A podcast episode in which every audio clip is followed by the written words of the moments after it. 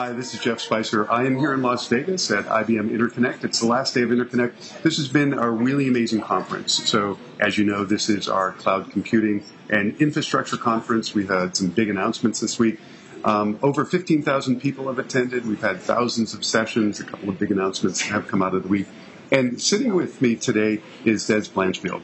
And Dez is a consultant with your own company in Australia. He has over 25 years' experience working with many different industries and many technologies. You've got experience in data, big data, infrastructure, cloud computing, you name it. I think there isn't a technology that you haven't touched. That ages me very quickly, of course. Yeah, that, yeah. You, you started when you were in junior high school, right? did, and, yeah. and actually, we'll get back to that because you did start in junior high school, which I, I, I did. think is really fascinating. But I wanted to start by asking you about what happened before the conference even began. Hmm. So IBM hosted the Open Tech Summit this year. That's right. Uh, before Interconnect started. And um, as you know, IBM has been uh, really embracing the open source community over the past few years. In fact, before that. Um, and IBM sees real value in open source and being part of that community, fostering conversations and relationships with that community. So, to, give, give me your thoughts on, on Sure. how it was to start a vendor conference with the Open Tech Summit. I think the one of the biggest things I've noticed in this entire recent pivot of the reinvention of IBM is this whole adoption of the communities around open source. And uh, day zero, the Sunday, the afternoon of the um, prior to the event, the, the Open Tech Summit, I think it was a really good blend of uh, the meetup slash birds of a feather that we would see in the normal sort of hackers and open source coders and code committers and designers, and the more proprietary world that IBM sort of historically came from, but now has, has sort of pivoted around. We had this real, I mean, it was a great turnout. A fantastic venue, amazing collection of speakers. I mean, um, proprietary code, open source code, uh, all sorts of walks of life. Uh, we even had IBMers throw T-shirts at us. Um, but it was a really great start to the, the overall conference because it, it kind of broke the ice for the open sources. It gave IBM's team a chance to kind of just get in and mingle and get to know each other. Uh, it, was, it was a nice mix of social and business.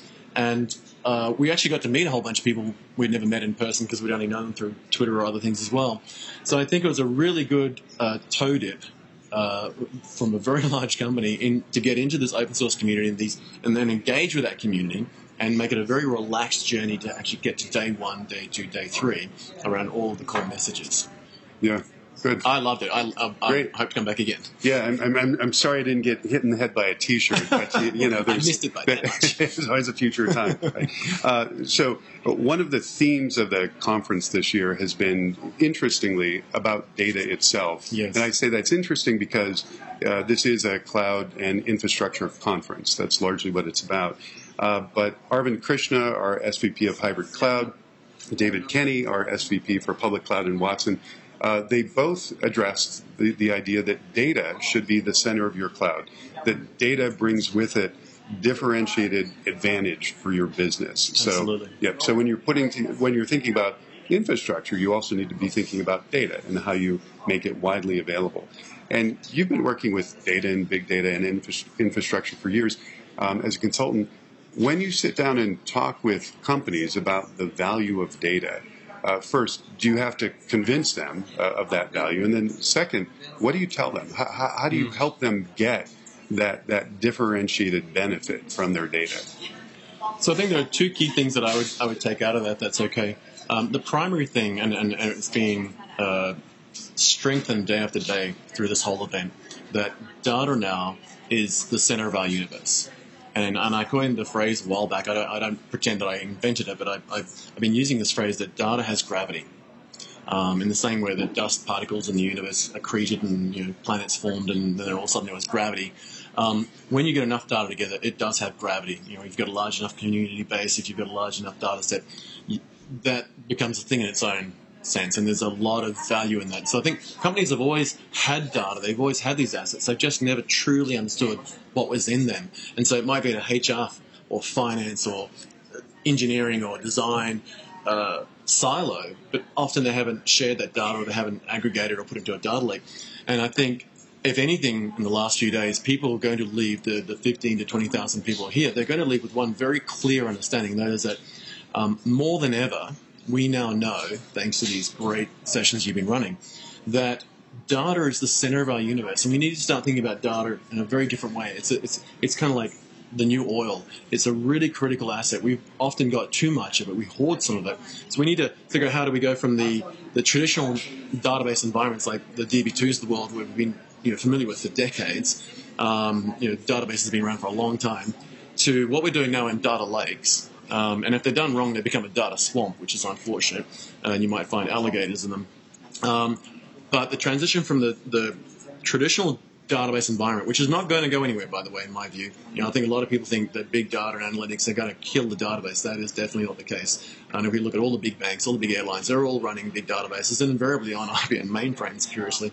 Um, but there's a there's a path where data goes from one very tightly structured format, in a sense, to slightly less structured in the data lake format, and then many times into the cloud.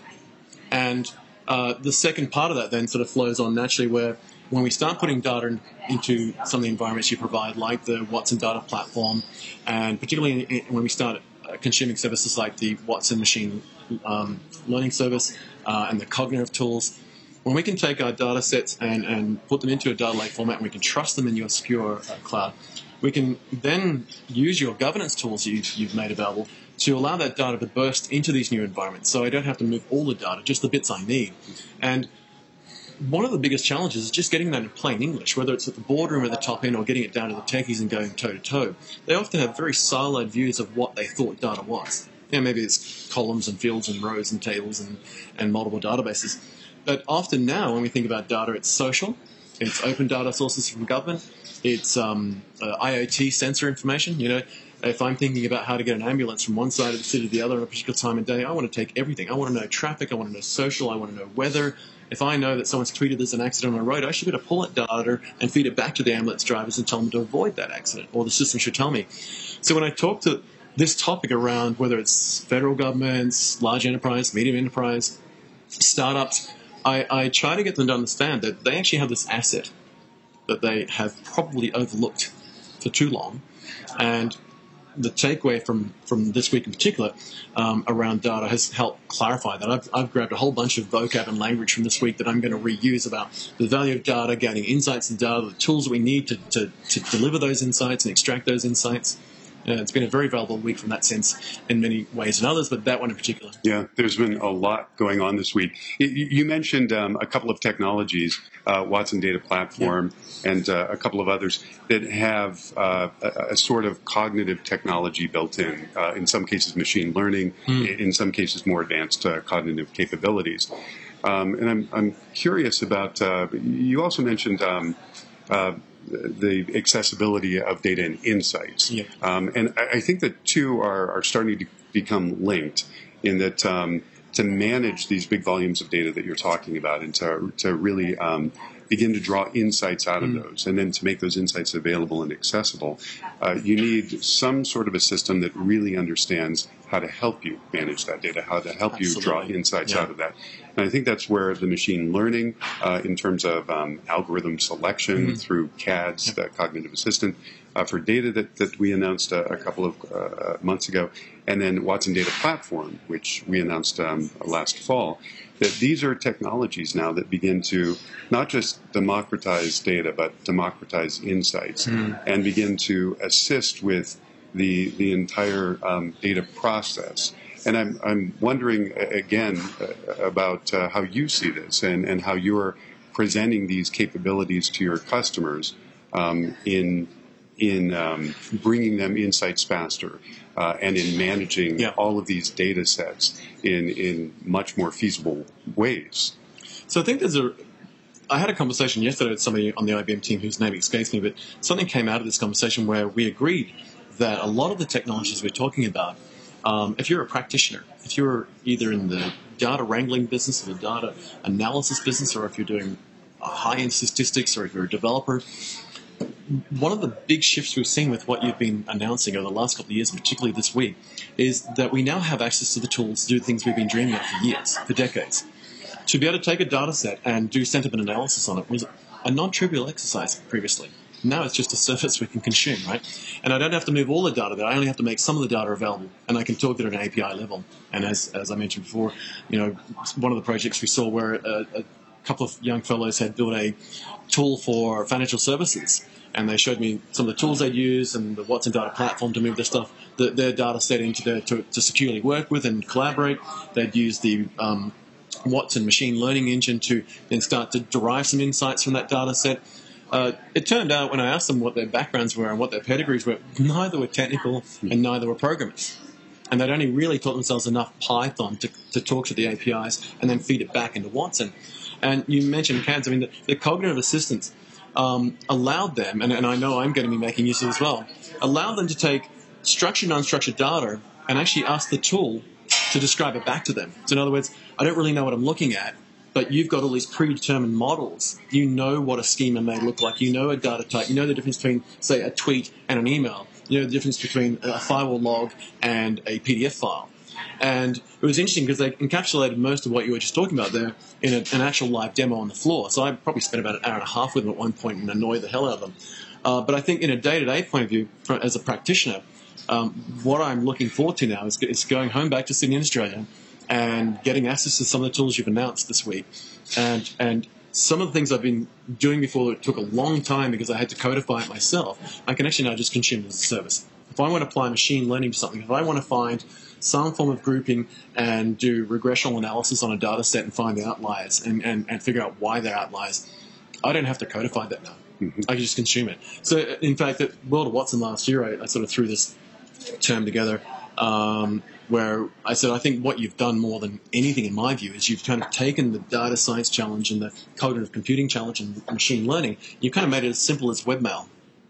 And and uh, it might seem a little uh, disingenuous in a way or simplifying, but you know when we thought about what happened with the shift from dedicated mail servers and routers and switches and servers and, and so forth and storage to get a mail account, now you just go and sign up on a web page. Yeah. And I think, you know, with the, the data science experience, DSX, with some of the, the, the cloud tools, Bluemix, etc., that stuff's just there. And, you know, I think, for, correct me if I'm wrong, it's like 25 bucks a month or something. I can sign up and try it out. And, or I think you even give a 30 day trial. I think there's a significant shift in, in, in accessibility and the experience. Um, and it's also lowered the barrier of entry. You know, once upon a time, it was really difficult to build these ecosystems to get to the point where you could use um, notebooks and Python and, and, and RStudio and securely host data. Well, that's no longer the case. You've removed all of those barriers. So now the challenge for us is have we got the right data or is it in the right state? And what do we actually want to do with it? So you kind of get back to that, that piece that Cognitive now does for us where we can ask plain English questions or NLP, natural language processing, of the data set we can actually ask ourselves that question: what, what, we? What is the objective we're looking for, and then how do we ask the platform to do it for us? Yeah. And some of the tools themselves too, which um, might have been um, difficult to download and use, difficult to, to set up. Uh, we're trying to stream. IBM is trying to streamline that process now with the, the new download and go capabilities. Love download and go. Um, I think the download and go thing, uh, again, it's gotten rid of all that challenge of actually getting access to the tools and the ecosystem. Uh, you know, the idea of spending eight months in a government agency to spin up a virtual machine and install Linux and get Python installed and then get RStudio or, whatever it might be and get the um, Jupyter notebooks going and then and only then can you get to the point where you go, well, can I actually get a username and a password and then can I copy my files in? Too hard. It's just too hard, right? And eventually you just become exhausted. You don't want to do it anymore and you're looking for other options. Um, the download and go thing is, is a significant game changer for all of those obvious reasons. Now I can click and point. I think it took less than three minutes in a live demo yesterday to see the, the click download, copy, click install, done, done, done, finished, and he opened it up and started playing with it. And I realized that's not a CAN demo. He just did that live. Uh, so I can do the same thing when I get home. I can log in, I can click on download and go when I get access to the, the preview view. But if, when it's released in GA, it'll be a three minute click and go, and I've got this whole ecosystem.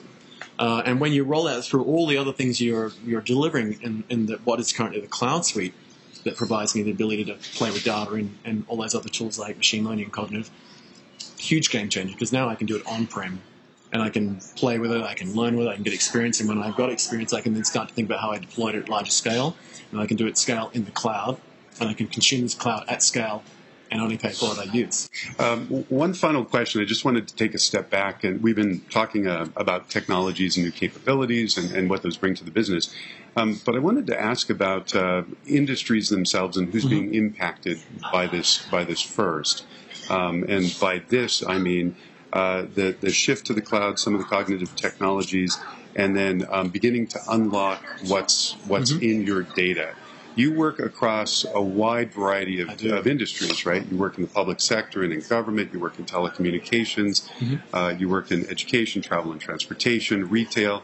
Is there an industry or a set of industries which lead the pack in terms of um, applying some of these new technologies, um, understanding that there is value in their data, and that will be um, a, a differentiator for them in their business, and then applying these new capabilities, be they cognitive, be they machine learning, um, or even some of the capabilities that, that you were talking about in terms of just simply um, managing large volumes of data uh, inside your firewall, and then merging that Yeah. with uh, external data to get insights that you might not otherwise get. Are there are there industries that you think are really leading the pack? Do you know, th- surprisingly, there- there's three that I did not expect. I think across the board, all organizations will at some point come up with this realization they can disrupt themselves internally. But there are three that really surprised me. Federal government, number one. I've recently been part of a project where we, we took PDF documents that were printed out and signed and sealed and put back in for a particular purpose. And there are millions of these things annually. Uh, and then people view it on the screen and then type it into a, into a, a system. You know, it's just the craziest thing I've ever seen, but that's just the way they had it to take those PDFs and tag particular sections and then take it from a semi-unstructured to a, a very structured format and then train an algorithm on that to run through a machine learning platform and then put back into a structured RDBMS. Um, I did not expect government to adopt that as quickly as they did. But there are a number of people who came into these organizations that described very clearly the benefits and they were open minded to it. I thought they would be as closed minded as you could imagine. I've always had this view that government didn't like change. Change was risk. Risk equals, you know, cost or whatever it might be. Um, and yet, federal government, and particularly in Australia, but I know it's a global thing Southeast Asia, China, Singapore, Malaysia, I've seen it all over the place, but Australia in particular, in my backyard, federal government has adopted some of these things we're talking about so quickly that it was almost breathtaking for me. I've had people ask me to help them with rewriting cloud strategies across federal government agencies, writing policies for them to catch up with what they've already done, figure out how to develop a, a governance framework to, to catch the, the, the entire thing in case something falls through, and then run brown bag sessions, demos, proof of concepts to the point where you know they're putting machine learning against PDF documents by the millions. Did not expect that. Banking, I probably expected, but not at the pace I've seen. Um, I think Australian banks have been leaders for a long time, and they certainly make the most money out of many of the banks in the world for some reason. But banking and finance, particularly wealth management, took up the whole big data and cloud and analytics thing across the business.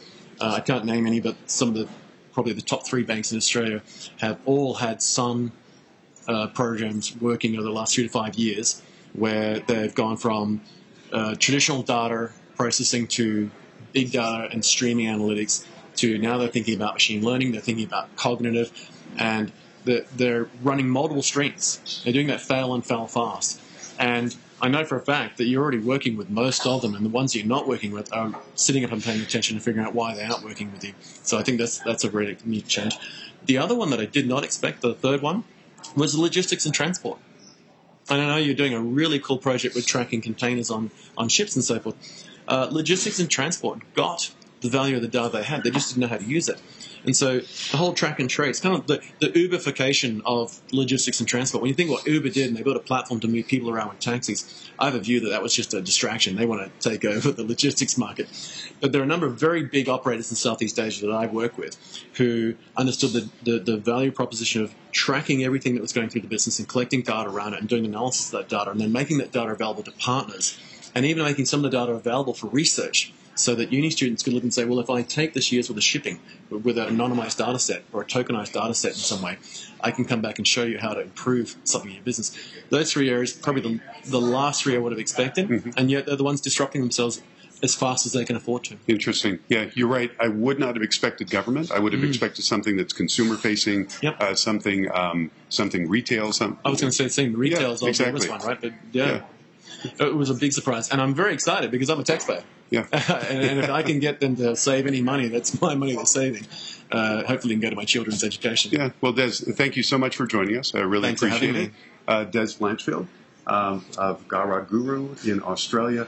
Um, really appreciate it. Thank you so much. Thanks so much for having me here. It's been a real privilege, and uh, I've met some great people. I've, I've loved every keynote session, and uh, can't wait to do it again soon. Great. Thanks, Dez. Thank you.